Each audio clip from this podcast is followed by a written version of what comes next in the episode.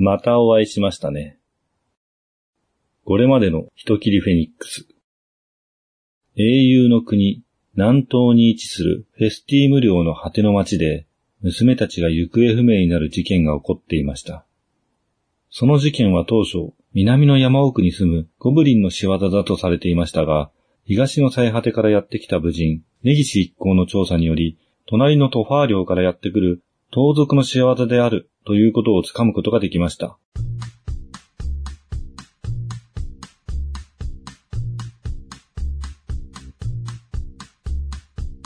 根岸一行は続いてその盗賊の素性の調査に乗り出そうとしますが、その時、東の果ての修羅の国より侍と呼ばれる魔物がやってきたという噂があり、フェスティーム領の治安一部隊の兵兵に目をつけられることになりました。お前か、東の修羅の国より来たという魔物は。問いかけに、根岸一行は自分たちが修羅の国ではなく、それよりも東にある島国、匠の国からやってきたことを告げます。ゴブリンの件でも、相手は言葉の通じない異国の民をモンスターであると決めつけていました。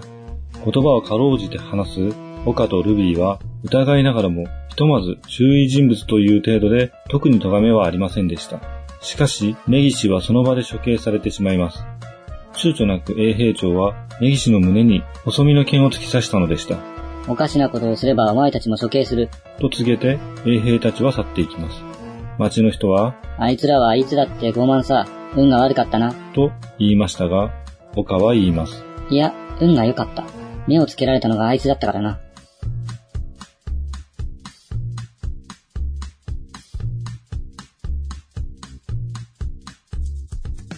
改めまして、夕闇堂の根岸です。漫画のネタっぽい設定を考えるコンテンツ2作目、人切りフェニックス第2話となります。第2話で主人公が処刑されましたが、察しの通り、根岸は死にません。正しくは、死んでも生き返ります。傷口から炎が吹き出し、その後、傷口はなくなります。そうです。タイトル、人切りフェニックスは根岸のことだったんです。ま、そうでしょうね。今回の作品の特徴、不死鳥とは死なない体を持つ主人公のお話ということだったわけですね。基本的に少年漫画の主人公は主人公なんだから死にませんよね。なので、逆手にとってそもそも死ねない体であるという特徴を持っています。死なないというと、高田雄三さんのサザンアイズを思い出す方もいるかもしれませんね。主人公の藤井役もは、ヒロインで三つ目のサンジアウンカーであるパールバディの不老不死の術で不死身の体を手に入れます。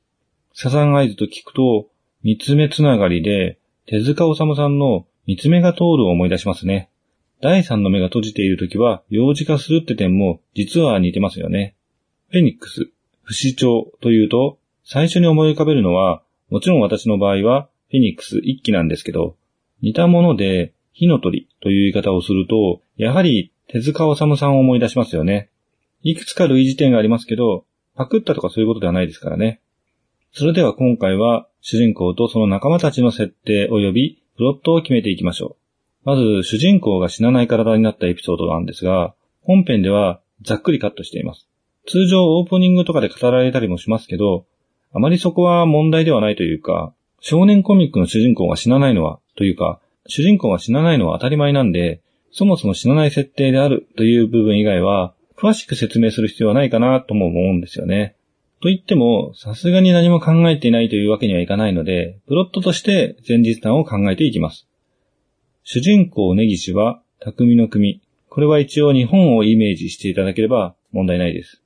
匠の国の人間で、刀を使う剣士です。武士と言った方がわかりやすいですけど、大名や侍ではなく、野武士って感じですかね。まあ一応メーカーのでっていう設定もあるんですけど、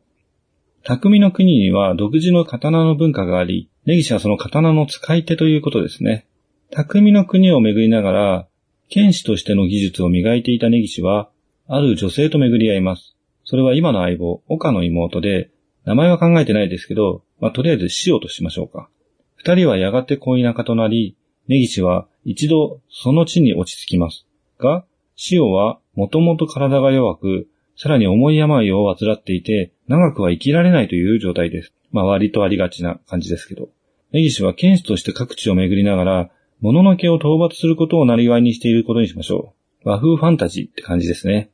そこで、プロット1、匠の国編は、物のけ狩りですね。そして、ある地方で火の鳥の言い伝えを聞いたことがある根岸は、最後の望みとして火の鳥を狩りに行きます。火の鳥は不死鳥とも呼ばれ、その血はどんな傷も病も立ちどころに治してしまうと言われています。しかし、その火の鳥を襲うと、その身を呪われてしまうとも言われていて、誰も成し遂げようとはしませんでした。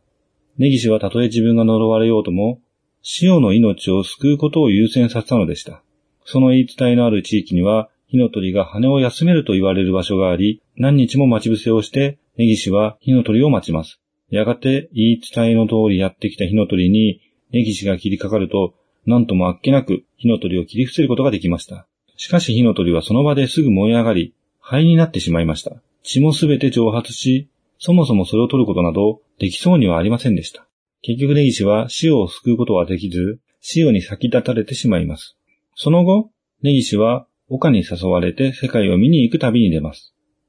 ここで岡の設定ですが、岡は刀鍛冶をなりわいにしています。根岸のために刀を打っていたんですね。岡は根岸が自分のせいで旅をやめたことを気に病んでいた妹潮の気持ちを汲み、旅をすることを選んだとかにしましょうね。もちろん自分も世界に興味があるってのもあります。各地の武器と自分の打った刀、どちらが優れているか、そういう興味でもいいですね。もともと頭が良く知識量も多いという万能補佐キャラってことにしましょう。こういうキャラは女子人気も高いですしね。ちなみに、灰になった火の鳥はしばらくして灰の中から新たな生が生まれ飛び立ちます。やはり火の鳥は不死鳥だったってことですね。さて、ここでプロットに修羅の国編へと移ります。修羅の国のイメージは中華、キングダム的な感じでいいですね。詳しい設定は飛ばしますが、大陸では派遣を求めて戦を繰り返す国々があり、その国々を総じて修羅と呼んでいるわけですね。根岸は旅の途中で戦に参加したりしますが、そこで自分の体にある異変を感じます。傷の治りが異常に早いって感じですね。ある時、致命的な傷を負い、絶命することになるんですが、しばらくして生き返るということを経験するんですね。岡の目の前で生き返るでもいいですね。ここから不死の力の謎を究明する旅になります。そこで火の鳥に似た存在で知られる修羅の国の鳳凰の伝説を聞き、その鳳凰が住むと言われる険しい山を登ることにします。修羅の国の鳳凰は人の言葉を話すと言われていて、何らかの情報があるかもしれないと思ったわけですね。修羅の国では何人かの武将との絡みもあったことにしましょう。もともと剣士としての技術を磨くために旅立っていますので、好んで強い剣士と立ち会っていたってことにしましょう。そのあたりの因縁もありつつって感じですね。伏線要素ですね。なんやかやありつつ、法王に出会うことができた根岸ですが、そこで火の鳥と再会します。火の鳥と法王を同じものとするか、別のものにするかは考えてないんですけど、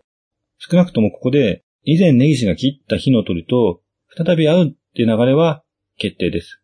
そして、不死の力は火の鳥の帰り血を浴びた者に宿る呪いだということを聞きます。ここで初めて火の鳥とコミュニケーションが取れるってことですね。そのまま永遠に生き続ければいいのですが、もしそれが嫌ならば、と呪いを解く方法を火の鳥は教えてくれます。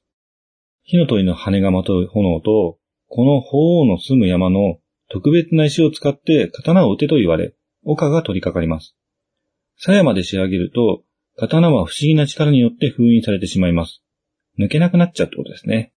そこで火の鳥は言います。その刀は邪気をまとう人の前でのみ封印が解け、切るべき人間を指し示します。その刀が示す人間を切り続ければ、やがて呪いは解けるでしょう。これは人が我を切った代償の呪い、人を切ることでのみ解かれるのです。こうして、根岸の旅は、剣術の修行から呪いを解くための旅となったわけですね。根岸は人を超越した永遠の命よりも、人としての命を全うすることを選んだってことです。その後、根岸たちは、南の神の国と呼ばれる地域へと移ります。